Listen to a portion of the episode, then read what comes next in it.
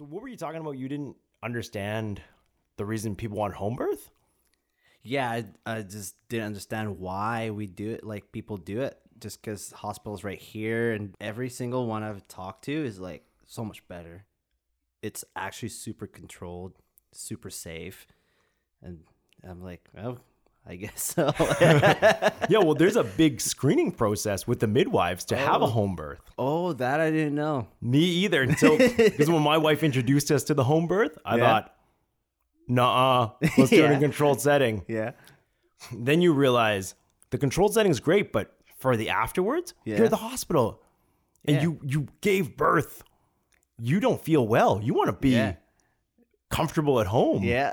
It's the best place to be in. Yeah, yeah. But we don't understand that. Like, dude, I get sick and I won't be at home. Yeah, totally. If I'm at home and I've, I have a big stomach ache or something, yeah. and it was it's retching. Yeah, it's I don't want to go. Safe. I don't want to go to the hospital. Yeah, I want to stay in this comfy bed right yeah. now. I know where the toilet is. I know where everything is. Yeah, exactly. I have medication, water, and everything, food. Yeah, yeah, exactly, exactly. Yeah. It totally makes sense. Totally yeah. makes sense. Yeah, but it's it didn't good. Back then, though. Now no. it now it does. Now it does. Yeah. Yeah. Yeah. So, what's your favorite part about having that controlled setting? Well, it's just well, first of all, it's just you. Everything's focused on you. And then there's no other like other people that's giving birth at the same time. So it's totally controlled. It's your environment. You're familiar with everything surround or that surrounds you. Everyone like all maybe besides the midwife is the only stranger there. Well, there's two midwives. Oh, okay. Because she so, has yeah, an assi- yeah, they assist each other. Yeah.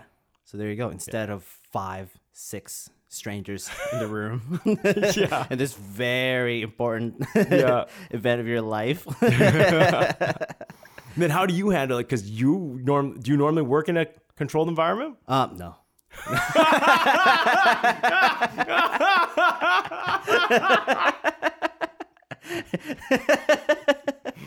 no, no, we we rarely do. Uh, controlled environment for us would be a well-lit room.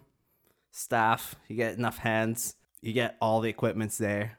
You don't have to carry it around or anywhere. Instead, we get to work in people's dark houses with dogs, cats yelling at us or, or family members yelling at us while we carry our own little bags and our own bed into places. So, so you're bringing all your gear in. Yeah. Well, it depends on the cases too. Sometimes we have the what we call a house kit. We always take that in, and our cardiac monitor, which um, like takes your vital signs, takes your E K G, Um, almost, does almost everything, but each one, well, the cardiac monitor probably weighs twenty pounds, and then the house kit probably about forty pounds. So you're bringing in sixty pounds of gear. Yeah, so we bring in sixty pounds of gear, and then we get out if the patient's one hundred pounds, which rarely is. We take out one hundred sixty pounds. Wait, so what do they? What weight do they train you with? For so for school. I don't know because they change it so much every year. But when I was in school, the heaviest we have to lift is one hundred eighty pounds in the spine board. So that we carry, there's two of you that we carry. But there's also the test of bringing uh, a bar up and down stairs that's one hundred thirty-five pounds. So by yourself? By yourself, yeah. How many sets of stairs? Uh, about two flights, up and down, front, front and back. So about four times you do it. What's front and back? So you go up f- like front ways. Yeah. And you go backwards. And then you go backwards up and then front front down. Or however however you want to do it. But either way, you're doing two fronts and two yeah, backs. Yeah, you're doing it. Up and down. No. What's the time limit or what do you what's There's the... no time limit as long as you do it controlled. Uh, you do it safely. There's oh. no like slips or yeah. So you can be precise with it. Yeah. And not rushed. Yeah. You have yeah, yeah, because uh slow is smooth. Yeah. Smooth is fast, right? Yeah. Yeah. So with that spine board, when would you use it? Uh the spine board we would probably use it uh mostly in like diffi- more difficult extrications where our bed can't uh, get in. So let's say a person stuck between the bed and the wall, like fell off the bed. So we would slip that uh, spine or the scoop board in underneath them and then try to lift them out of there. Yeah. We Do you have, need to use the board? We have different, it actually is just uh, depends on preference. We have few multiple different ways. The best one, my favorite one, not everybody's favorite, is this tarp we call the key seat. It literally is a tarp that's shaped like a like a seat. It has handles on both sides. And yeah, we just carry him out that. Not the most comfortable way to get out, but... Not the most comfortable for the patient? For the patient. But for the paramedic? Not the most comfortable one either. Then what makes it your favorite? It's just easy. Just like slip people in. Oh, because it's quite mobile. It's flexible? Yeah, yeah, quite mobile, flexible. It doesn't weigh anything. It's tarp, so... Right. Yeah. So, so then you were talking about there's a scoop board? Yeah, yeah. So the scoop board is just... Uh, a spine board basically that splits in half, and lengthwise or uh lengthwise. Okay. So yeah. So and the middle part of it is super thin, so it's like a scoop. It scoops people up, like so. so it, it's pretty like, much a claw. Yeah, it goes on both sides of a patient. Yeah, and you just have to wiggle him a little bit, just because sometimes you pinch, uh, pinch their back, pinch their cheeks. It's fun, man. Yeah. yeah, yeah. Your job sounds awesome. yeah. Half half the job is trying to like figure out how to get you from here to our ambulance, ambulance, which is the most controlled place we can be right now. Yeah. So that's majority of the work. And that's yeah. Half half the work is that, and then half the work is trying to stabilize you and get you safely to the hospital if needed. So you call that extricating? Yeah, extricating. So what's a memorable extrication you have? Oh, my gosh. Uh, one thing that comes to mind maybe is uh, this diabetic patient. She's laying in this king-size bed right in the middle of a king-size bed, right? And she was like fighting us because she's got low blood sugar, so she's uh, has decreased uh, level of consciousness, so she just doesn't want anything to do with us. And so we jabbed her with some um, glucagon, hoping hoping that would raise her, her blood sugar up a little bit, help her help her out a little bit. And then while we were waiting, we were like trying to figure out how to extricate her from the middle of the really big bed. Which, to mention too, she's already done peed on the bed. She's super sweaty because she's not fully there now, right? So, me and my partner got her on the spine board. So, we like crawled into the bed with her. And like trying to, while I was trying to hold her down, my partner was trying to slip this spine board underneath her. Once we got her on the board, she would just slip to the other side of the board. And then we tried that again. She would slip to uh, around the other side now. This is a comedy skit. Yeah, it is. It is a comedy skit, man. It was funny. You should have seen my partner's frustrated face. So we literally had family try to hold her down just so we could strap her up on the board so that we can safely take her out of there. But the glucagon didn't work. It worked once we... It probably worked within like ten minutes. It is our fault too, though, because we didn't wait till, till it worked. What made it so you didn't wait? We just... We were both brand new. It's not an excuse. But inside, we were both panicking. So we jabbed her. We were like, let's go. We got to go. And yeah, we should have you know, we should have waited because she did came back to like full consciousness. She's like, what's going on? Where am I going? I thought it was a good idea at the time. Yes. At the time, like looking back now, I was like, wow, there's so many other ways. So how did you get the needle in her if she was flailing and fighting? Uh, it, so it's a quick I M, like uh, just to the shoulder. Yeah. So in, intramuscular, that's yeah. what I M is? Yeah. intramuscular one. So it's just uh, we just use we draw it up in a syringe. Yeah. And we just use a smaller needle and just jab her, give her a little jab on on so, the arm. So that was one of your first. That was your rookie one. That was a rookie one. Yeah. How would you have handled it differently now? I probably would have just waited. I probably should have started an I V, give her sugar, because we do carry sugar. So you didn't even need the glucagon. You could no, have. We could have started an I V. What about sugar? What about giving her a sugar to eat? Um. So we can't at that point because she's like not really conscious. So there's a a, a danger too of um her choking. Oh so, yeah. yeah. We don't. We didn't want want to do that. So we could have. We should have started an I V and give her dextrose. That could have been the move. She could have stayed at home, to be honest. Write that down for next time. Yeah. So how long you been doing the paramedic thing for? Um, so I started in twenty sixteen. So yeah, about eight years now. Seven? Seven? Yeah, yeah, seven years. Yeah. Man, that's a long time, dude. Yeah. I've been a paramedic most of my time in Canada now. So. Yeah. Wait, so when you came, you came over? When did yeah. you come over then? Uh, twenty thirteen. What made you decide you want to be a paramedic? Uh, to be honest, man, I had bad grades in high school. What? Don't say that. So, what? And the counselor I was talking to, so I told her, like, my parents wanted me in healthcare. Whatever it is, they want me to be in healthcare. I wanted to do welding. In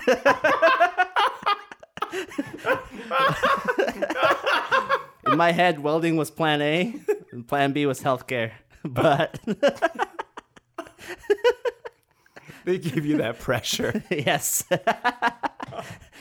Well, thanks to them though, I do enjoy the jobs, like the job now. So yeah. How'd you feel when you first started? Oh, lost, because I didn't know what the job entails. I didn't know. I thought we were just going to drive the ambulance around. You thought all that schooling was for you to be an ambulance driver? Yeah. Well, I didn't even know like what the schooling is going to be. Like when I was in high school, I didn't know what the schooling will entail until I was in.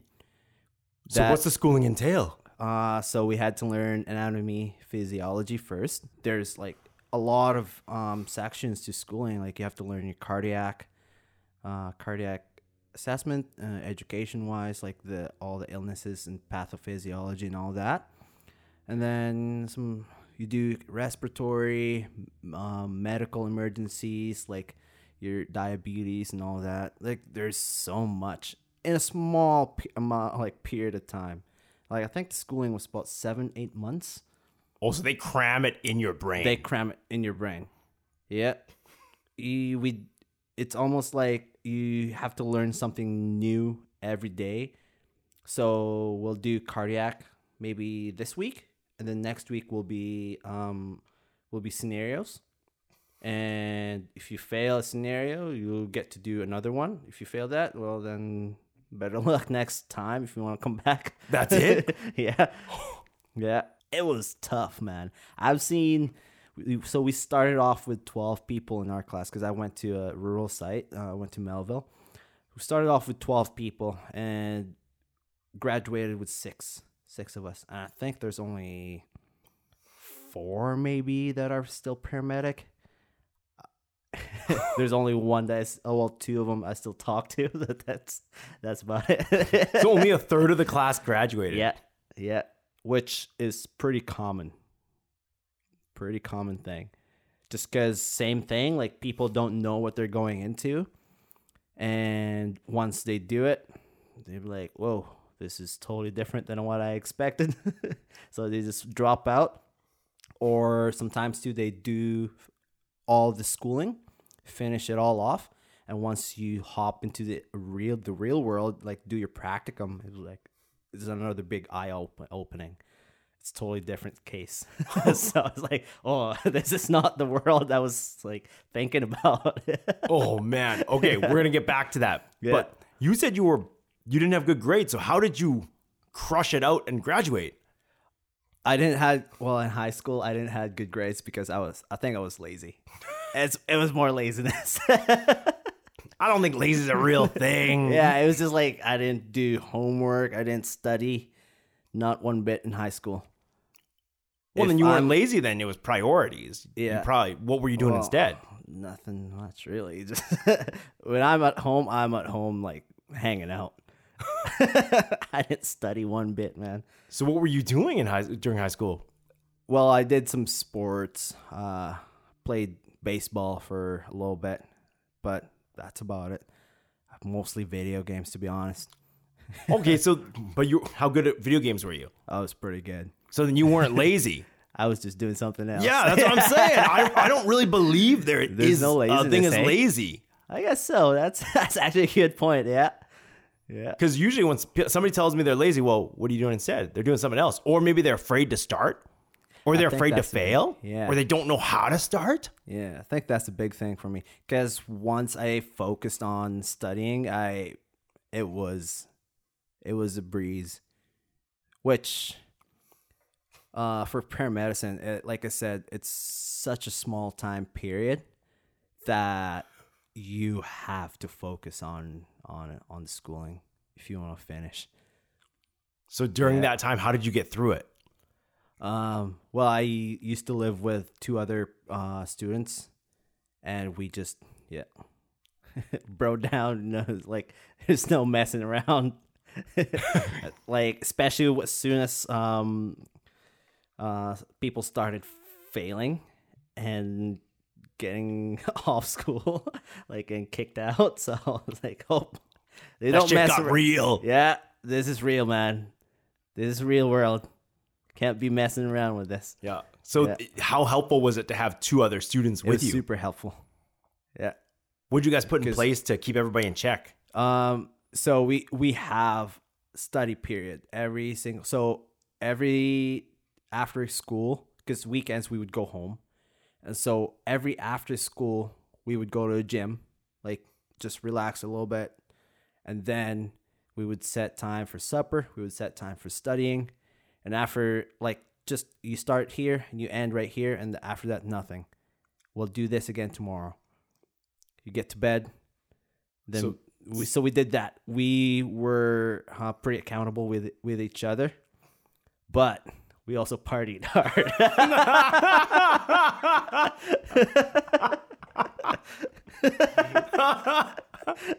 Yeah. Still graduated. Still graduated. And had fun, right? Had fun. Oh, yeah. Man. So that was the first part of schooling. So that strict routine. Strict routine got me through, man. Oh, man. Yeah. So then what was eye-opening? What were you talking about when you start? Ah. Uh, Like for the practicum, like I think the practicum was really eye-opening for me. Like the very first time I was in a real ambulance doing calls. It's like, whoa. I was pretty I was a pretty shy, timid guy back back in the day. I hate talking to people. I would talk to patients like, "Hey, how's it going? What what's going on? Why'd you call?" That's actually quite soothing, though. No, because you have to be like, yeah, you have to be assertive. The job, you have to be assertive. You have to be precise, right? Like you have to ask questions at the right time, have a flow with it, be organized with it. Well, what was wrong with that soft voice? It was just people cut me off. People cut you off. People would tell stories from the the eighties that how they got this and all that. No, there's no time for that right now. Oh, the patient would yeah. lead the conversation. Yeah. And I would just stand back. So we would stay we would stay longer than we needed.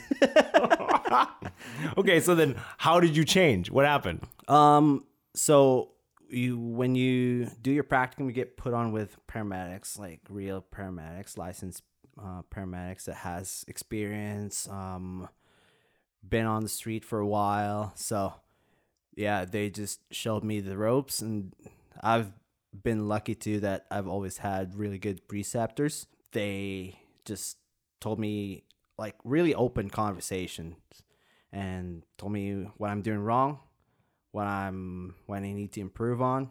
And that's one big thing about about it too. Like you're even you when you're out of school, you're never done learning. You you you should be a lifelong learner, because even now I'm still learning new stuff, man. yeah, it's still good. Su- yeah, it's still surprise. Some you there's no two same calls. Every call is different. You might ask same questions, but you, you would always get out like different answers every single time. There's no the same call, so every call is a learning opportunity. Okay, so let's start when you're a rookie. What was your first learning experience? Oh, the big one was probably just mostly mostly was the um just just the communications parts. It's so big in the job. So there's this show called Nightwatch. It just follows around paramedics down in New Orleans, and I would watch that show, see how they would interact with people, see how they would communicate, and um, how they deal with certain situations, how their tones change and all that. I, because English is second language for me. So it's, I'm kind of like behind. I had to learn how to talk, how to, um, like what tone, what, how, how, like how loud, how, how smooth. I like have to learn how to communicate with people. And it took a while. Probably my whole um my whole practicum in in P C P, like the very first practicum I did, probably the whole time, and then even after school. So I worked in Coronach, Saskatchewan, pretty quiet town, and so on my time off, I would just watch that show, just watch that show, watch that show. Talk to, try to talk to as many people as I can throughout the day. I would go to like uh, the local restaurant, talk to people there. Man, so you took it on yourself to improve. Yeah, yeah. It's I worked on it. How was it in the beginning working on it? It was tough. It was tough because I realized um, I was pretty timid, shy. And I would work doing like a flow chart in my head. Like these are the questions I would ask. If they say, say this, I would do this. And so working in a flow chart and like a protocol wise as a paramedic is pretty bad. You miss out a lot, a lot of um, details, a lot of important informations. And yeah. Oh, so you were a robot in the beginning. Yeah, I was a robot in the beginning. So I had a checklist wh- in my head and that's... That's all I did. Check the box. Yeah. So what'd you miss in the beginning? Let's say they're complaining about like a right shoulder pain type thing, right? So I would investigate. Did you fall? And no. Did you work this? And like, did you do this? Do this? Like, no. I was like, so I would just, after all my flowcharts done, the questions are done, I'm like, I would just sit back and like, oh, okay, so why are we going to the hospital or something like that? To which I would miss like, oh, maybe she's having a chest pain. That's why her shoulders uh, rate like, and it's radiating to her shoulder. So that's why maybe her shoulders uh, having some pain, right? And yeah, you would miss so much if you're a robot. So you were only looking at the symptom, not trying yeah. to figure out the cause. Yeah. Let's say, like, if I had asked, like, what do you usually, have you had this before, this pain? What usually were you doing when you when this come comes on? Or, like, something like just generalized questions, right? Like, go through everything, right? And I think experience comes to part two, but just biggest thing is just communications. So that's Try to communicate top with people. for... Yeah, that's the big thing, man, because you talk. You have to talk to people in this job. Yeah, like if you're a real introverted pe- person that hates to talk to people, that doesn't interact, like be on your phone all the time, can't be in the moment, it's tough, man. It's, but you're you sound like you're describing your me. past self. Yeah. Yeah. And that comes back to, I didn't know what the job entailed, right? I yeah. thought it was just driving. So then what made you keep going with it? I I was already in it. What is it? Some cost fallacy or what's going on? No, it was just um something is like I don't know something in me that's just if I start it, I'm gonna see it through. Yeah, you don't want to be a quitter. No, I I hate being a quitter. Yeah, leaving just, something left on the table. Yeah, I I don't like that. It's yeah, because it'll eat it. It'll just eat me. Oh, yeah, I feel you on that. Uh, like, what if? The what ifs. I hate what ifs. Oh, yeah. Yeah, yeah, absolutely. Because it'll, you'll wake up with it. It's like, oh, what if, right? Yeah. What if I had finished it? Yeah. Yeah. Yeah. That was that phrase I love. It's, there are two pains in life. Mm-hmm. The pain of regret Ooh. And the pain of discipline. Ooh. The only difference is the first one. Mm-hmm. Weighs tons. Yeah, I believe it. And the latter weighs ounces. Yeah. Yeah. I would, yeah. Learn. Yeah. What's a big lesson you learned in the beginning? Um, oof. Probably just how different it is out there. Like, just in general, being a paramedic, like a, the biggest eye-opener. It's like, oh. It's not not as rainbows and butterflies out there, man. All right, give me some storms. Let's see what we got. Um, well, big thing that comes to mind, especially recently, just mental health problems. Plus, you mix in the drugs and that too. That's big. The drugs plus mental health. Plus, you get the homelessness. You get uh, chronic, the chronic. illnesses and all that. It's it's bad it's bad out there.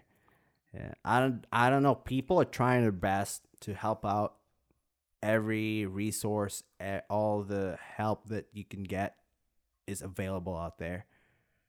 It's just the epidemic is just so much worse, and it gets worse by the day.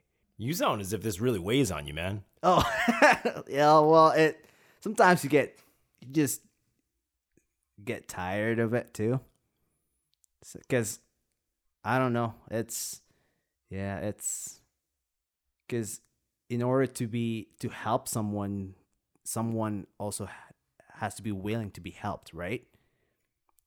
And sometimes it's just better for like for them it's just better to stay on the life that on the lifestyle that they they've picked instead of getting better, right? So what weighs the most for me is um somebody said it the recently, and I was like, whoa, that's actually what's happening, is you grieve alive people. You what? You like you treat them as though they're like if they don't really need, want to be helped. Say you have a family, right, that's into drugs, and families my family's actually going through it right now too. You want to help them, right? You give them all the resource, all the um all the help that they need, that you think they need, but they would show up one day and then the next day then they're, they're just gone. There's nowhere to be found, nothing. So would it be better to just grieve them, like as if they're already gone, just so you have that peace in yourself? You don't have to keep forcing yourself onto them because they don't want it. You've already had, like, it's their choice, even if it's I don't know it's it's a tough subject to talk to about, but It's it's bad, man. I don't know how how it can get better. So are you in that spot where you want to leave it? Right now, well, right now I've I've already left it. Yeah, I've Wait, what, the job? No, w- would you the, leave?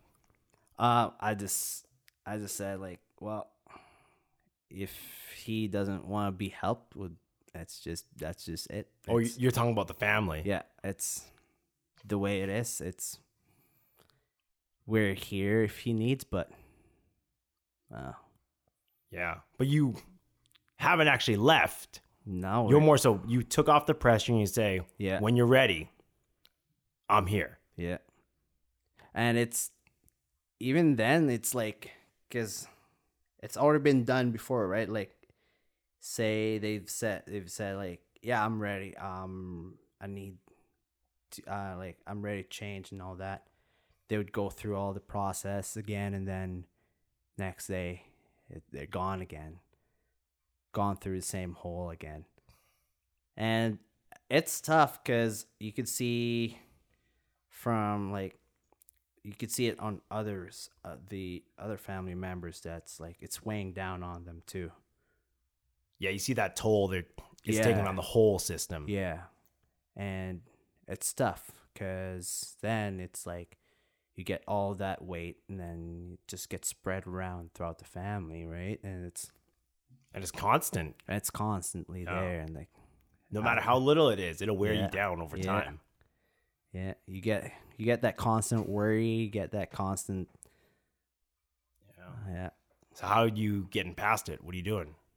Uh, what about that family is just... I just...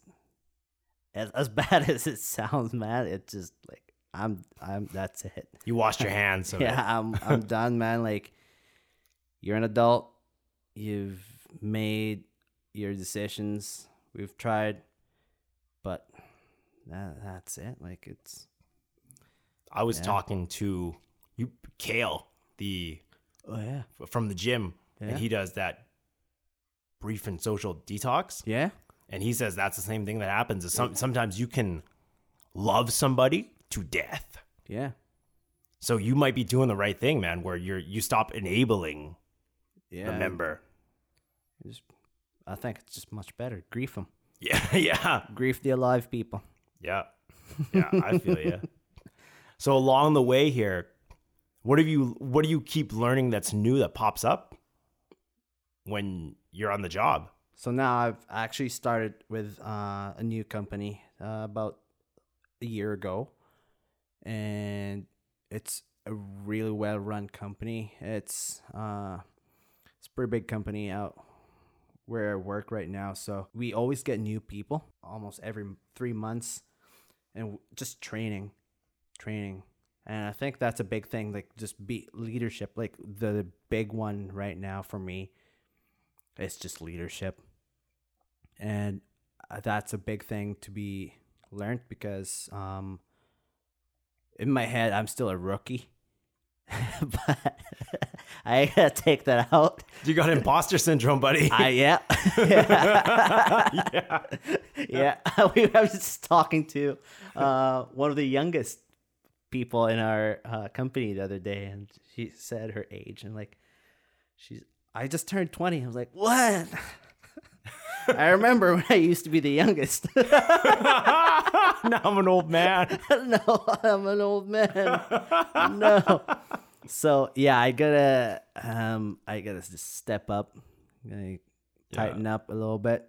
So what do you mean company? So with paramedics, you don't work for the province?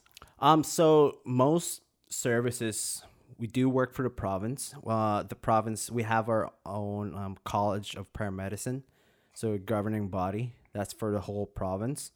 But each service is mostly different from the next. Some services would be private service, like it has its own private owner, different ways in how they run the service. And some services too is run by the health authority itself. So by the um, the province itself. Oh, so you when you're a paramedic, you can go private yep. or you can go with Sask Health. Yeah. What made you decide to go private? Way. It's just they gave me a full-time oh. position. So what was it before?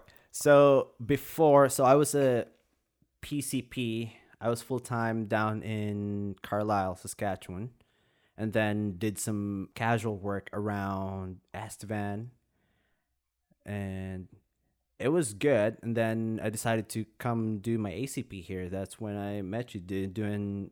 jiu-jitsu at Grams there. And after I was done with that, finding I don't know why, but at that point, finding an employment as an A C P was pretty tough. Uh, Carlyle doesn't hire A C Ps because they're they're a B L S service, so there's that there. That's, that's a private service, so that's their rules too. They're What's gonna, B L S? So that's your basic life support. So they only hire P C Ps, strictly P C Ps. Yeah. So you were overqualified? Over too qualified for them. As, oh. as, yeah, as big a head as that sounds, too overqualified for them. That's so strange. Yeah, so they didn't want me back. Um, so I did casual casual work in Estevan. Um, so I did that, and still after school, I was still pulling casual shifts in in Carlyle, which they only paid me about six dollars less. So it was from what I get usually supposed to get. So, but oh man, you've been through it, dude. Yeah, been yeah. And then this position right now came up, so I was like, ah, let's go. Time to move. Uh, yeah. So then you are training rookies that come on? So now, well, I so now I'm an A C P. So that's the advanced care. And so the service I work with right now is considered as an A L S service, advanced life support service. So just more medications, uh, b- bigger uh, scope of practice. We can do so much more than a B L S. But don't get me wrong, with B L S, you get P C Ps right now. They're super skilled than what I w- compared to when I got out of school back in the day. Super skilled now, super educated. What made the change? From to make them super skilled from when you left? The, just their uh, their scope of practice just keeps getting bigger and bigger every year. Oh, for a primary care? For a primary care, yeah. There's a few medications that they get now that I used to not have back when I gra- uh, finished school in P C P. So now they can do when I when I finished school. In P C P, we weren't able to give uh, antiemetics like uh, your Gravel, your Zofran. So if you have a nause- nauseous patient, you just, good luck, bro. Here's a, here's a bag. But that changed like a year or two after I graduated P C P. So they can give antiemetics now, um, Gravel, Zofran. And recently too, they started Ketorolac. So what is that? Toradol. So like a pain reliever. So anti-inflammatory one. So if you hurt yourself uh, doing something, hurt your back, hurt your shoulder, you go to the hospital, they'll give you a shot of Toradol. Works so well. And, and P C Ps can do that now. P C Ps can do that now. When yeah. would you do that? Um, just... minor injuries, if that works. Um, injuries, pains, if they have pain. And there's some um, protocols about it, which at work we always have our uh, references available to us. Yeah. They can do so much. The P C Ps, they're super skilled, super knowledgeable people. Oh, yeah. And yeah. that's due to them expanding their scope? Yep. The scope's expanding every single day. Something change. If you can't catch up, you're going to get left behind. Oh, I, man. Yeah. So now I'm an A C P at this company. A C Ps are considered as senior medics because we have the skills, we have the um, experience. Every time we do a hiring, usually what happens is you get to train the new people as an A C P just because you like you're considered as a senior medic. Even though I'm super new at this company, it's like, oh, okay, I can't be. you I gotta step just, up, dude. Yeah, I gotta step up. I can't just be lax all the time. So how's training the newbies? Pretty good. Like I worked with one the other day, showing the ropes. I actually enjoy doing it too. We had a talk about like before it, this all started. I had a talk with my manager, and he's like, "Yeah, you're gonna be a senior medic." You gotta get tight. You have to tighten up. You can't be just lax all the time. I was like, ten four, ten four. Roger that. Check. Check. Yeah. Check. So, yeah, it's just that, just like what you did, just a checklist, right? Like, lead by example. Can't be missing out stuff. Can't be uh, just too relaxed. Got to do the job to a T, just because someday these people that you're training will start to train people too. And if you don't have any pride on what you're doing right now, that'll just dwindle down the the quality. Yeah, so you want to teach them the best possible yeah. way, the most technical and precise you can yeah. be. Yeah, and that's super important in the in the profession too. Like you, you have to be almost perfect. I know there's no perfect, but you gotta get close. You gotta get close. One percent better every day. Oh man. So then, how do you handle this struggle for perfection? Uh, it's it's a big stress, man. Yeah, because you gotta lead people, and yeah, it's yeah, it's sometimes it's big stress. it, how yeah. do you cope with it? Well, keep busy. I well, uh, it's right now summer. Summer, I love summer because uh, I I do a lot of mountain biking in the summer. So hell yeah, hell yeah. Yeah. Yeah, you have to have a perfect balance in in life too. Like not everything can just be at work. Like yeah, when you come home, you have to do something else. Because if you put your life with work, I don't know. Some people do it. Good for them. I can't, man. Like I gotta do something else on days off. I. Yeah. I have that little bit of um, maybe the day before a tour, because uh, we call like a rotation a tour. So a five-day tour. A day before the tour, I would prepare.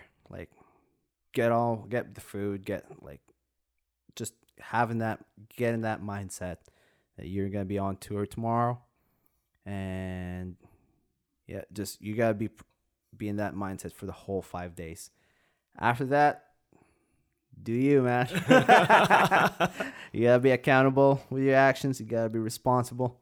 Yeah. Oh yeah, because you want to be yeah. on for those five. Yeah. You so what do you be, do prepare? What's going on? Try to get some sleep, especially because we do on call. So sometimes at night you get called in. You might get four, three hours sleep, two hours sometimes. So you do your twelve-hour shifts. And after that, you come go home with your radio. What? Yep. Yep. And you be on call. Yeah. So you you do the twelve. Mm-hmm. You go home and you bring that radio home with you. Yep. And how soon can they call you again? Uh, it depends on the call volume. Oh, but they can call you whenever they want. Whenever they want. Whenever they need. Yep. If the crew on shift gets busy, say they're out of town and a, a call in town comes in. Oh, you gotta get suited up, buddy. Let's go. Okay, what's a terrible call to be present at? Oh, uh, I'd say with kids, maybe. Probably with kids to be present at with kids. It still gets me the chills sometimes. I have a partner that's super good with kids. I love working with her because she's super good with kids. That's her just just her jam, right? Everyone has their jam at work. And yeah, she's super good with kids. So if we do a call with kids, she's just on top of that. But kids usually aren't sick, right?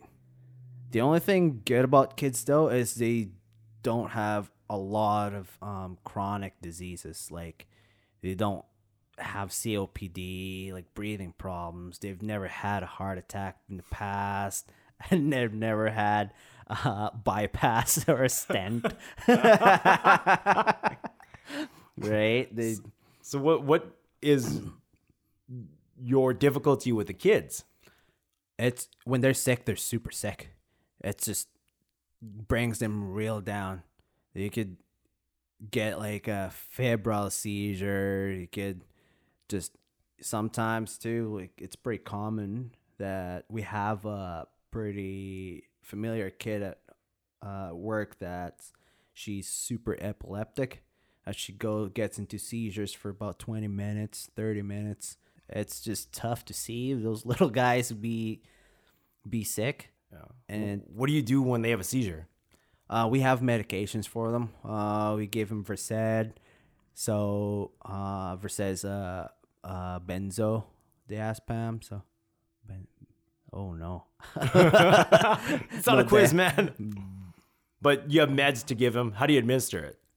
Um, so we give them I M usually. If they're seizing, it's tough to start an I V, especially on a kid, man. They got tiny, tiny arms, tiny veins. So uh, these uh, these people at the pediatric hospital here are super good at that. Those but tiny I'm veins. Terrible. I'm terrible at kids' I Vs. Bring me an old grandma every day. I'll start an I V. What, a grandma? How come? Any anyone, any older person, just not a kid. I'm terrible at kids. Like, if I have stats, maybe it's, oh, dude, I don't know. It's probably less than sixty percent success rate for kids. And you let them know right beforehand, right? No. It's all in the air. You just feel it in your heart. Yeah. yeah, it's yeah, it's just different with kids. Sometimes, too, maybe the next to them is just deaths, too. Well, it's sad because it's a death call, but it's mostly just talking to the pa- uh, patient's family like that, because after you have your patient, then after they're gone, you have to focus on the family now, because they you have to take them through that grieving process, right? Like you have to na- you have to let them know that their family member is dead, and you have to use that word. You can't beat around that word. You can't be using he or she's in a better place. He or she is gone. Nope. Your family member is dead. Yep. Is that in the protocol? No, it's just easier. Okay. Yep. So it's clear. It's just, yeah, so it's clear. You have to be clear for them. Like, we have come in, tried our utmost to get them back, but sadly, their heart is far gone now. And your family member is dead or has died. How many times you got to break that news? How many times you've done it? When I was in, in A C P school here, when I did my practicum, every single dead person we go to, they made, my preceptors made me do it. Damn. So you got pretty good at it. I got yeah. You have you have to do it. Oh, man. Isn't that tough? It's like, it well, just yeah, makes because you feel like you, but you also feel as if you failed too, because you came there to help, and yeah, then yeah, I think that's a big thing too for the job, like just to separate yourself from like you did your job. This is a job. You do work, and you do your utmost best. But no, you can't be saving everyone, man. You're not Superman. Yeah. When did you learn that lesson? Uh, first job. Very first job in Estevan. My manager told me, don't be a, well, don't come into this work thinking you're a hero. We don't work in tights. Only Superman does that. You had a yeah. good mentor then. Yeah, super good. Uh, yeah, like I said, I'm super blessed, lucky that throughout the career I've had good mentors, and it still keeps going. It never stops. Yeah, what's yeah. a trait of a good mentor to you? I think it's just be open. Whoever, and it, it's in me too. Like if you tell me I'm shitty at something, I'm pretty open. I'll work to be to be better at that. You prefer uh, yeah. for them to tell you what you're shitty yeah. at, so you improve on it. Yeah, yeah. And I'm proud to say, like, that's one thing I'm really good at. Um, if you tell me I'm bad at things, ten four, it'll change. Yeah, it'll change. It'll come. It might not be right away, but you're working on it. Yeah, I'll work on it. What are you working on right now? Leadership. yeah. How's yeah. it coming? What are you doing to um, improve? So now I kind of have a, a mental checklist. Like Uh, I'm pretty confident that I'm a good paramedic. The only thing is, um, say an example, uh, we do a bad call, we would uh, use up a whole lot of uh, equipment and stocks and like say syringes here, medications over there. I used to just like miss a lot of restocking. I don't like, I just restock what I remember. Sometimes like I... I forget to clean up the ambulance and all that. Just slacking, man. So you weren't checking nope. your kit and nope. restocking everything though? Nope. The big one we did, and that was when I got the talk, and I was like, yes, I have been slacking. Was the big one was uh, I missed to stock uh, an ambu ba- an ambu bag, like a B V. We call it the B V M. So if you stop breathing. That's the, it comes in a mask and a pretty big bag on the side that's connected to the mask. So we would use that to help you breathe. Okay, so, so this mask goes right over the nose and the mouth. Yeah. And then you're and, then, and you're squeezing this little bag. Yeah. So that it will, I will breathe for you with that bag.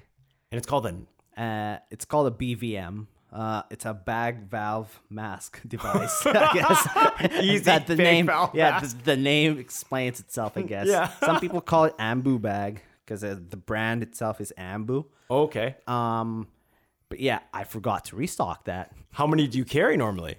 So we carry two, I think two in a truck.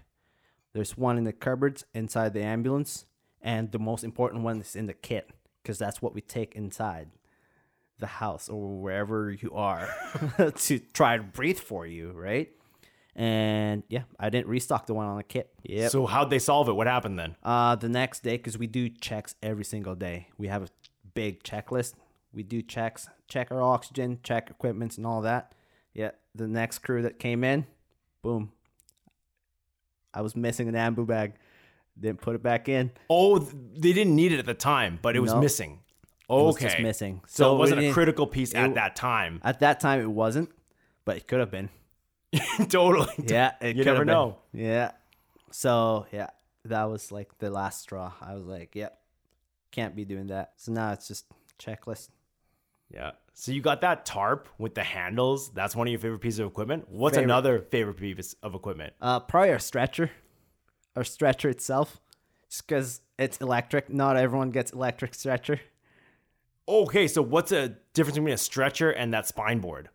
Uh, so the spine board is what we usually, if you're, uh, you just we just put you in it temporarily, and then we put you in our stretcher. Then that's how we transport you from point A. Oh, to the, the stretcher is the thing with the wheels. Then. Yeah. Okay, yeah. And the spine board is only a board. Yeah. All right. A, it's a long board that. It looks like a surfboard, to be honest. All right, gotcha. Yeah, that has handles on the side. Yeah, yeah. So, yeah, probably our stretcher. My favorite, uh, next favorite equipment. So it when do you goes, use it? What happens? Um. Well, we usually like if we got a call here right now, we would leave it outside your porch, and we I would put it down to like knee high, and then we get you on it. Press a button, it would go up. Oh, yeah. Instead of powering all through. Yeah. I think that's my next best thing. So top three would probably be the key seat, the stretcher, and then probably our our cardiac monitor, the Life Pack fifteens. Those things are nice, too. They just, especially because um, we, we use them so much, almost in every call. We take vital signs with it. We take E K Gs on it. Um, if we give a medication, we could set it up so that you could like timestamp it. So you could go, come back to your call later on. And then at this time, I did this, I did this. Yeah, so it's... Oh, it keeps a log of it on it. Yeah, it, it's manually. So you have to still manually log it in, but... Yeah, but you can put it on that yeah, device. Yeah.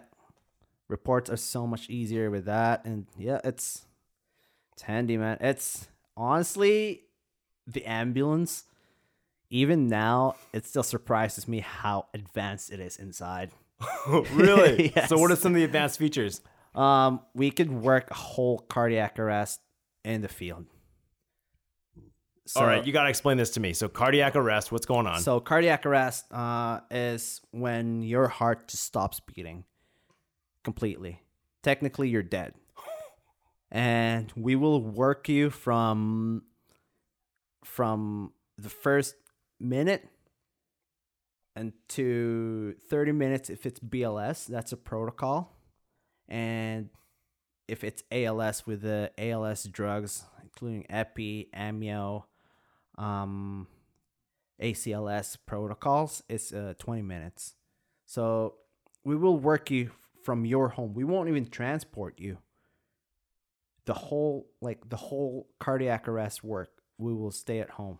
Hold on. What makes it so the B L S you get to do for thirty minutes and the A L S you're doing for twenty minutes? So B L S once, uh, so you would, they would do C P R. So your car- cardiopulmonary resuscitation, that would include the, the like the classic thumping on the chest, right? Like you're pushing on the chest. So you would do that. You would do your uh, defibrillation, like the what you see on movies where they charge and then clear, poof.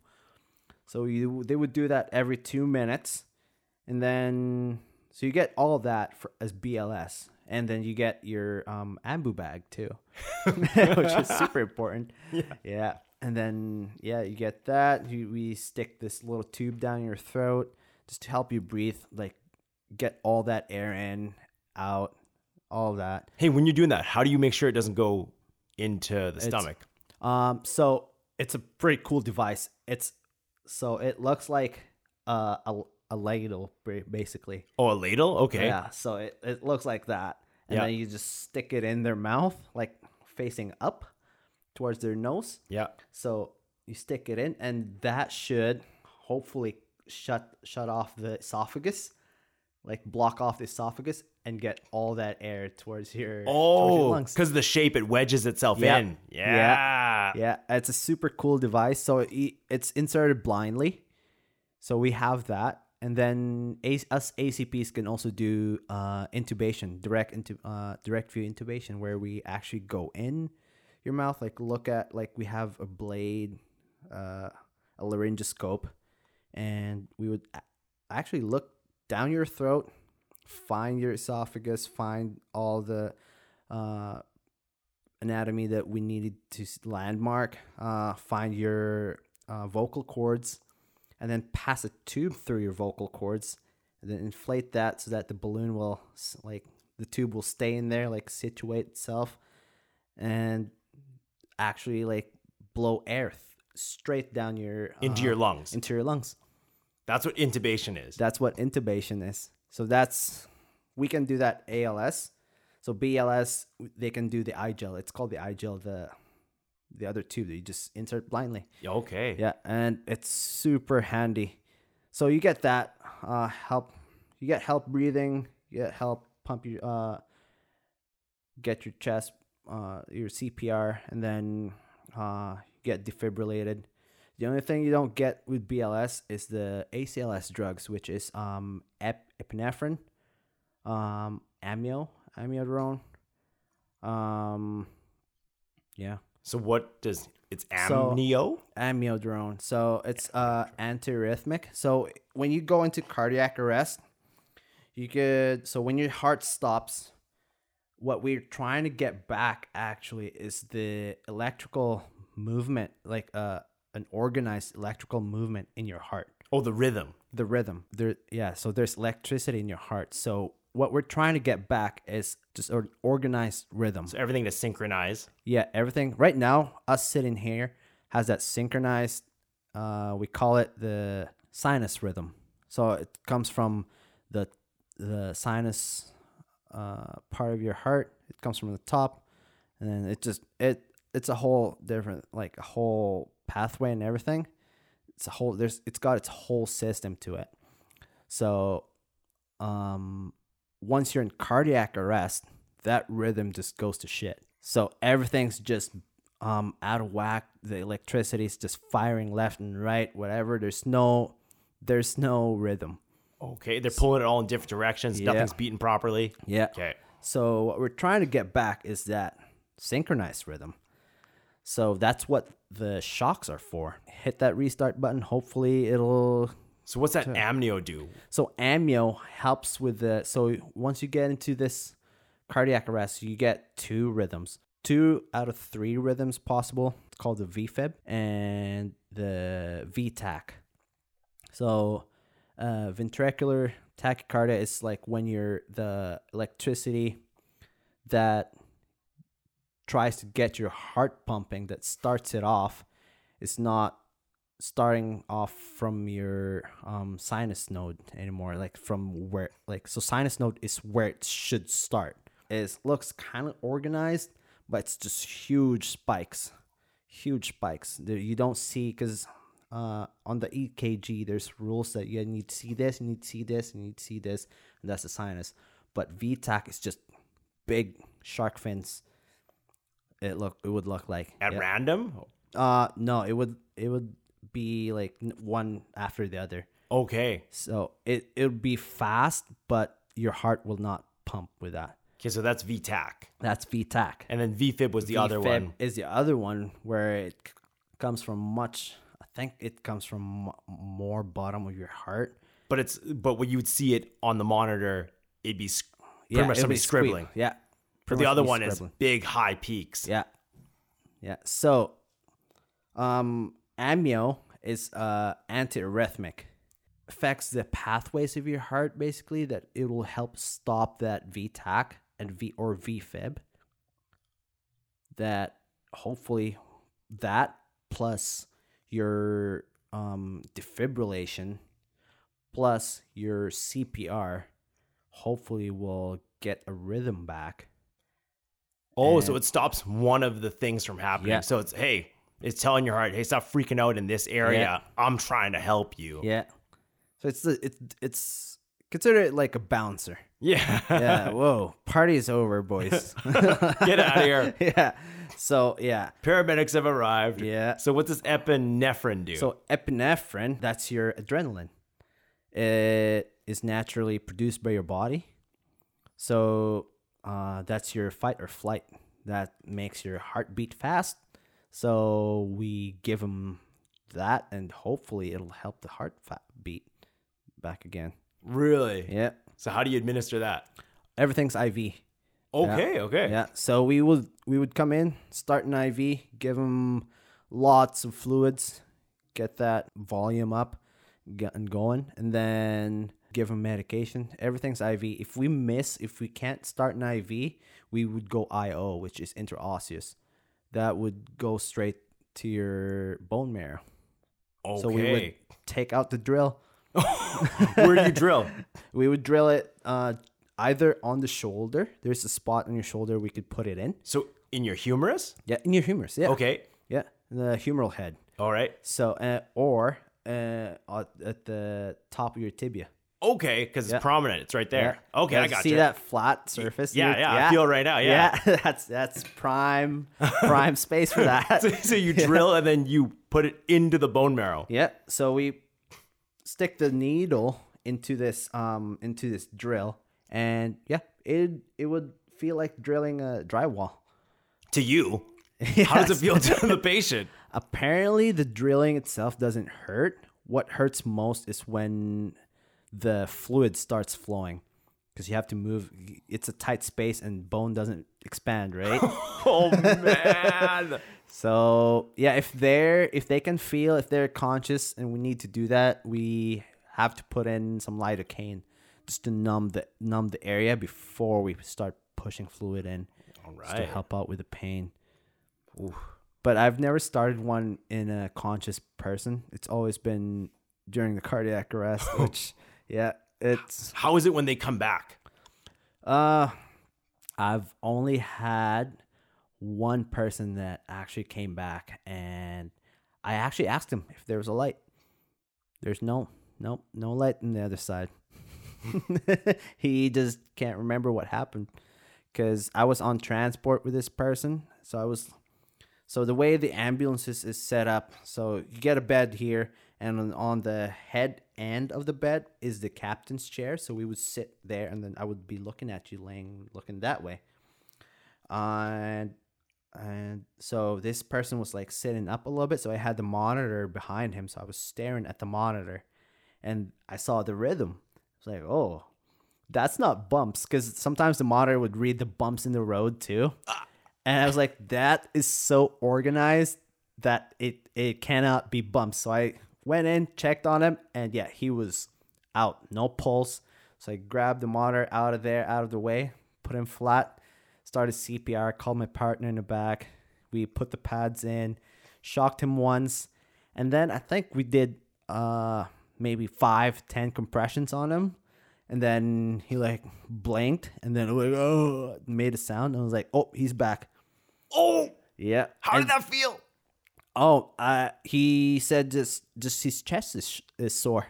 No, That's I meant a, how did it feel for you? Because this is the oh, you only had one. Yeah, I was ecstatic. I was like, bro, I literally told him I was like so excited that the the, the professionalism just went out the window. I was like, bro, you just died, man. And he was like, and he was like, really? And I told him, dude, we need we gave you a shock and did C P R on you. And all I could get out was, thank you. Ah, nice. So was, you were surprised it actually worked. Yeah, that was the first time. And I've done a few already that they usually don't come back. Oh, man. that, I think that one was, it's because the C P R was started right away. And he was defibrillated right away. Oh, so you needed that immediacy. Yeah. So immediate. Your chances is huge, just big chances. Yeah. Yeah. So yeah. You have this extra knowledge. How does that affect the way you think about the world when you go out? Oh, you just can't. You you have. Sometimes I have to stop, like myself, because I just assess situations all the time, and then I have to readjust that maybe their emergency. Wait a minute. So what are you assessing? So what's happening? So. Let's say somebody's losing their mind over something small, right? And for me, it's like, oh, that's not an emergency. Deal with like it this way or this way. But like sometimes you gotta like check myself. Like, oh, well, that's an emergency for some people. Oh, because you Just know what a in your mind, yeah, you know what a real emergency yeah. is. It's you, yeah. It's it's different, man. It's and then like. Sometimes assessing exits, how to take, or like if you see someone like fitting a description of this chronic illness, it's like, yep, you have this, you have this. uh, yeah, you could just diagnose, you could diagnose people out in the streets, like, yep. That. So what do you see? Tell, let, let me know. Um, say people carry oxygen tanks. Just around. Yeah, you have a C O P D. You're probably a smoker back in the day, or either that, or you just have lung cancer or something. Say some swollen legs. You probably have some heart issues. Your heart's not pumping really, probably pumping real, real good. So that's why fluid's backing up down your legs. Yeah. All right, give me another yeah. one. One more. That's a big one. That's pretty common. Oh, maybe the the big one's probably the um, the fentanyl walk, you know, they call it. It's like this, just uncontrolled, just gyrating yeah, down yeah. the sidewalk. You know the walk. Yeah. I don't know the walk. oh, like, I like don't go just... out past eight p.m., man. I got kids, dude. That's fair. Yeah, that's safe, man. Don't go out there, man. Past eight p.m., certain streets you can't be around. Yeah, just zero control with body movements, no fine controls. Yep. So just... it's big, only gross movements, and you're seeing him. But yeah. They're still walking, though. They're still walking. They're walking somewhere. Oh, man. Yeah. So you've been around the province a bit? Um, southeast of part of the province I've been around. Like, it's... I've worked down there almost all my career, the southeast part. Like What's an Estevan. intense place to be? Um, I would say... Well, right now would probably be Regina, Saskatoon. I haven't worked in Regina or Saskatoon. I just did practicum here, mostly in Saskatoon. It's busy out here, man. when I did my practicum here, I would probably do seven, eight, sometimes ten calls. It's crazy. If that too, if you don't get stuck down in the R U H, E R, just waiting for a room. We were there one time for six hours. That's half your shift. What are you doing for six hours? Nothing. We're just hanging out with the patient because we can't get a room. What? Yeah. So what do you do with the patient? We just they just lay in our they just lay in our in our cot in our stretcher. Can you play a board game or something with them? No, you just hang out with them. I mean, I guess you could maybe play cards with them or something, but do something. Yeah. Conversation? Yeah. Conversations. We talk. Yeah. What's a memorable what... conversation you had? Oh, dude. Wait, hold on. Are you able to answer this? Are you allowed to? Oh, yeah. Okay, yeah. Cool. Yeah, I just... Yeah, I just can't disclose where probably where I probably work or something. I don't know. Yeah, okay, yeah I, I just, gotcha. Yeah. Most memorable one. Oh, I don't know. Maybe something that I was sur- most surprised was like this one cancer patient. He, so he owned a business in town, like a pretty successful business. Don't tell me the town. Yeah, uh, and then he he retired. Few months later, got diagnosed with stage four cancer. So his pal, like he's palliative. This palliative just means like there's nothing else. You're just waiting to die. And what's surprising is this guy's super accepting with that. He's just it, t- such is life, basically. Met death as if he was an old yep. friend. Yep. And I was like, whoa, that's maybe a good thing. I don't know, like. At that point, it like puts to perspective, like maybe knowing when you're gonna go is like a good thing or not. I don't know. It's like, probably kind of freeing, probably, because yeah, he was just super accepting with it. Have yeah. you seen anything contrary to that? Um, not really. Probably because contrary to that is just we're just met with panic. Usually. How much panic do you deal with? Oh, a lot of panic, man. So much panic.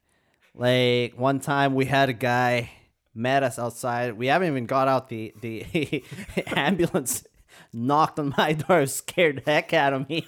Like, whoa, are we here for you? Are you the patient? He was like, yeah, I'm short of breath. Give me oxygen. So I opened the back door.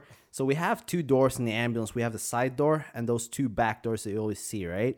So he hopped in the side door, and then he ran towards the back door. He was trying to open it, like he was gonna jump out the other way. I was like, "Dude, where are you going? You're short of breath. Sit, sit down." And he's like, "I can't sit down. I'm gonna die." I was like, "Okay, let's check you out. I'll give you some oxygen. Just settle down. Just sit down in one place." He oxygen was good. His levels were good. Everything, all his vital signs were good. Just a quick panic attack. Oh, man. And he called an ambulance for that. Yeah. Which for people is an emergency, right? Like, well, if you're having trouble breathing, yeah. Yeah, it is. Or it, you've never understood what trouble breathing really is. Yeah. Yeah, it is an emergency for them. It's, yeah, it probably feels like they're drowning. That's probably what it feels like. And yeah, it's it's, yeah, it's terrifying. Yes. Then, yeah. yeah. Who needs the help right now? Yeah. yeah I, had, I also had uh, close, well, not really close drowning. I felt like I was going to drown because I don't swim. So it probably feels like that. Just this summer, I told my buddy, like, he, well, we went out, went out to his cabin out in the lake. And I told him, I'm going to try to wakeboard, bro. I, he didn't know I can't swim. I didn't tell him that I, I don't swim. You should probably tell him. I should have probably told him. Yes. It felt like I was drowning. Yeah, I well, can't get you up. Were drowning. I you was were drowning. It I feel as if I you... panicked, and yeah, every time I panic, I swallowed more water, and yeah, it probably feels like that. Yeah. So. Oh man. Did you do the ladder climb as if you're trying to climb a ladder? Were you reaching? I so I was. So I already had the board in my my feet, right? So I was like trying to kick the board because he, he keeps telling me just kick the board, And so every time I kick, a big wave just goes up to my face because I was already like laying down flat. So every time I kick, it just big waves and swallows so much water. So I just stopped. I like just starfished myself and just stood super straight like a board. And that I found that it made me float. So I just did that until they threw me their rope and got me back in the boat. Oh, dude. Okay, so when are you going to do swimming again? Uh, probably not soon. What? You're not gonna learn how to swim? Uh, no. Oh, dude, you should. I probably should. You I should. Probably, I do know how, like, without anything on, I do know how to float, like just dog paddle and stuff like that. I do know how to do that, but dude, you got me beat. Yeah. I spent the last three years learning how to swim because really? I started at square zero, dude. So I can swim now. Yeah. But back then, it was f- terrible. Terrible, eh? Yeah. And I'm I'm like, I sank too. It's bad. Dude, I can walk at the bottom of the pool. Yes. I got zero buoyancy. Yeah, negative. They call it negative buoyancy. It's you got heavy bones. Yeah. Yeah, it's horrific. It's terrible. Yeah, dude. You do so much work just to float. Yeah. Yeah, that's what I'm, my wife. Oh, man. She doesn't, she floats. She doesn't need to do any of that stuff. Isn't that insane? Just be, people just do sports. And I water. want that power. Yes. I, give me that power, please. Yeah. Yeah. Yeah. It's I, a struggle, dude. It's, it is. It is a yeah. totally different sport. But yeah, yeah it probably, I think it feels like that. Just panic attacks and just, yeah. Yeah. Real just... drowning is worse than that. Yeah. Yeah. Yeah. yeah I gotcha. Hey, what was the best spot you found to work then? Best spot, this spot right now. Oh, yeah? I mean, yeah. Yeah. So I've been, let's say, worked in Coronach, Estevan, um, worked in Oxbow, Carlyle. So, and this now. So I've worked in five different places, and this place I'm in right now, this is where the grass is green. Dude, you've been around. Yeah, I have so been you know around. That's a qualified yeah. assessment. Yeah. Yeah. When they say grass is green on the other side, yeah, there was a few other sides that I've hopped. There's a few fences I've hopped before I found the green grass, man. I've been through the neighborhood. Yeah. Yeah, we just get taken care of well, and then like uh, the company's rail run. It's a pretty big company, so cool. So how do they take care of you so well? What are they doing? Um, so we get paid in steps. So we have like we have that. We are unionized. Um, we have really good benefits in our at work. So yeah, and we have like the R S P. Like they match our R S P up to seven percent. I think it was. I, th- I think it is seven percent. Just yeah, it's. Super oh, that's good. That's pretty legit, dude. Yeah. Yeah. If you think about it, if you're just contributing like up to, if you max your contribution, it's free money. It really is. Yeah. And especially if they're matching. Yeah. Yeah, that's huge. Yeah. Yeah, that works out. So, yeah, it's super good. Yeah. Yeah. All right. So, let's say I'm the patient. Mm-hmm. How do I make it so that your job's a little better? Mm. Huh. Actually, just... I think the big thing is um, get your home. Like, if I know not everyone's expecting us to be at their home or anything, but just think of something that is accessible to us, for us maybe, if you, especially if you have like chronic illnesses and all that. Because I always find it like it's crazy how some people. They're super sick. Like they have chronic illnesses left and right. And the most sick, the more sick you are, the more stuff you have at home. Just, and then you're always tucked in the very corner of your house. Like, just the perfect situation every single time. All these obstructions. So, yes, why not, right? there's, a, there's actually an old lady that every time I go to her, like I keep telling her, you gotta move. There's just the one chair, one chair that always blocks a, like a corner. It's, it just gets super tight, so I always move this chair to the side. I have to put it back. I keep telling her every time I go there, this you gotta take get this chair out of here. because we're this. I don't think this is gonna be the last one we're gonna be here. So you gotta make it accessible. Okay, so accessibility, a clear accessibility, path to clear exit. Path. Um, just get your story, because it's like I said, just your story and like what's going on, and like, well, given that you can, you are fully uh, aware and like fully conscious and alert, so just get us give us straight answers. Oh be, yeah, don't yeah. be around the bush. Yeah, tell you the timeline. Yeah, it's super helpful when patients know what they uh, what medications they take, what they have for health conditions, um, what happened today, what changed, or anything like that. If you have a list of your medications, you have a list of your health conditions, it's just that. It's super helpful. Yeah, yeah. So that's great for anybody with a lot of medications yeah. and conditions. Yeah, yeah. It's it just um, fast tracks everything, right? Like get. Usually, they all most people always have their health cards with them, which we can also get. Your just your information mostly. Fully conscious people, aware people is like such a lot easier patients for us. And yeah, just because of like just the history. History is so big. Like what's going on, what changed, what oh, happened in the day or the week. The the day or the week, because sometimes you get sick for a whole week, but you decide to call now. So what changed, right? Like what. Why did you just wait? Like, what changed today? Something must have changed. Oh, what's a big change you saw? Well, sometimes it just, well, they've been sick all week, but today it's just tougher to move around because I get short, more short of breath when I move. I get up, go to the bathroom, I get more short of breath. Something like that. Like, if you, some people might have a flu, but today they just can't keep anything down. They've just been throwing up. So it's like, it's an emergency too. So sometimes uh, diarrhea plus the vomiting too. It's like, oh, it's it's bad, man. Some people's blood pressure just tanks. Oh, because they have no fluids or anything. No fluids or anything. It just dries you up.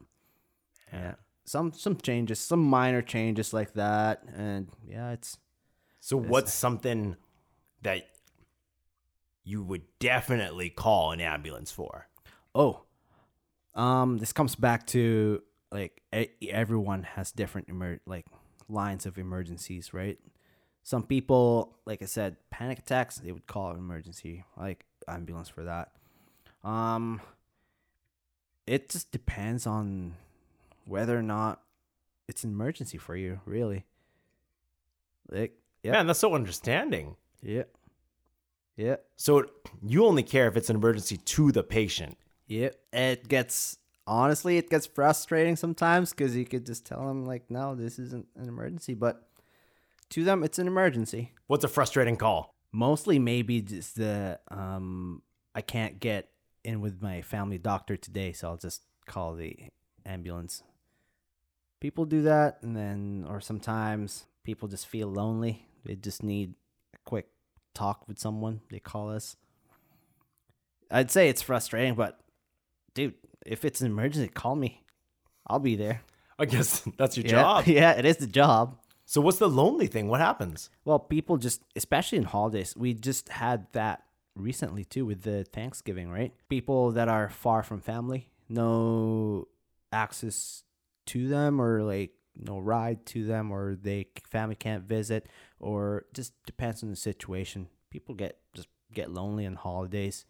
It would call us. We would talk, sit down, talk to people. Wait, so they call you, and what do they tell you to make you to come to their house? Well, sometimes they would just come up with something like, "I'm short of breath today."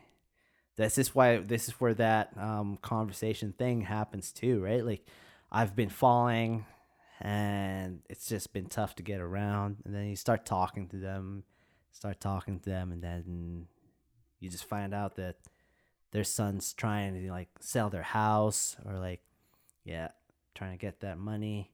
Like, ah, okay, so I see what's going on here. So like, we'll sit down with you, talk with you for a while, hang out with you. Actually, like if it's an emergency for you, by all means, call the ambulance. We'll We'll be there. we might be, some days we get busy, we get, but mm, we're here for it. Yeah. Do it. How fast could you leave that call, though?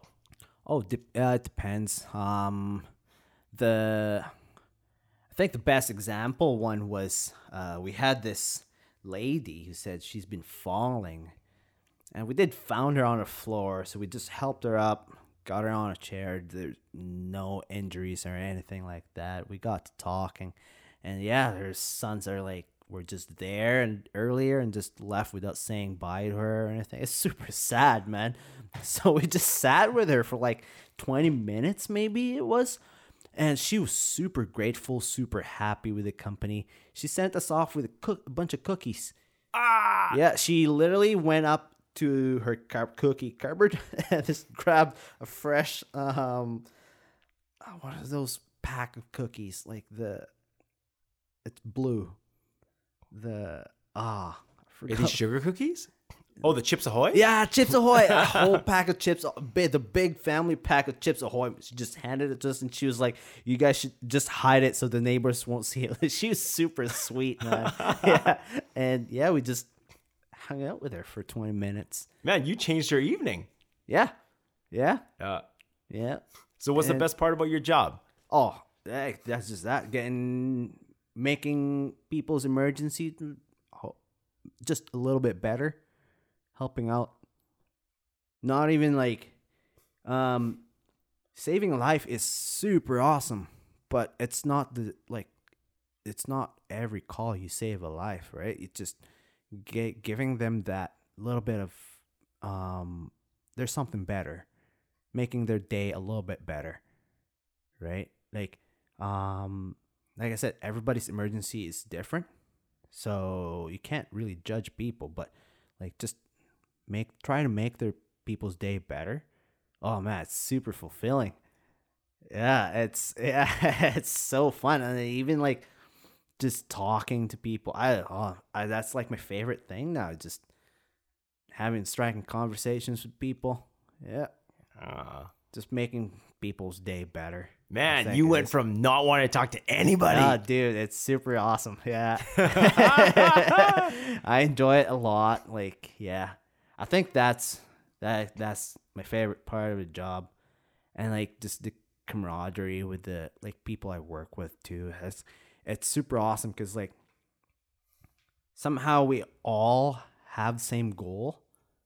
So it doesn't matter who you really work with. It's yeah, the goal is not glory for yourself, right? It's for the patient. Like you're here for the patient. The focus is the patient. You and really are though. Yeah. Considering you don't care what they call you for. If it's an emergency oh, to them. Call me, man. Like, yeah, I I'd hang out with you for a bit. Yeah. If it's an emergency, dude, nine, oh, maybe assess it a little bit better too. Yeah, you can't be sending these out willy nilly. Yeah, all right? there's also there's also laws and rules about it. If you call us five times in a day, it was like, the yeah. fifth time, we'll probably show up with the cops too. But if you call me five times, have a nice, neat, clean house, and send me away with cookies. Oh, now dude. We're talking. Say less. Oh, man. Yeah. All right, dude. So should we call it? Hell yeah, dude.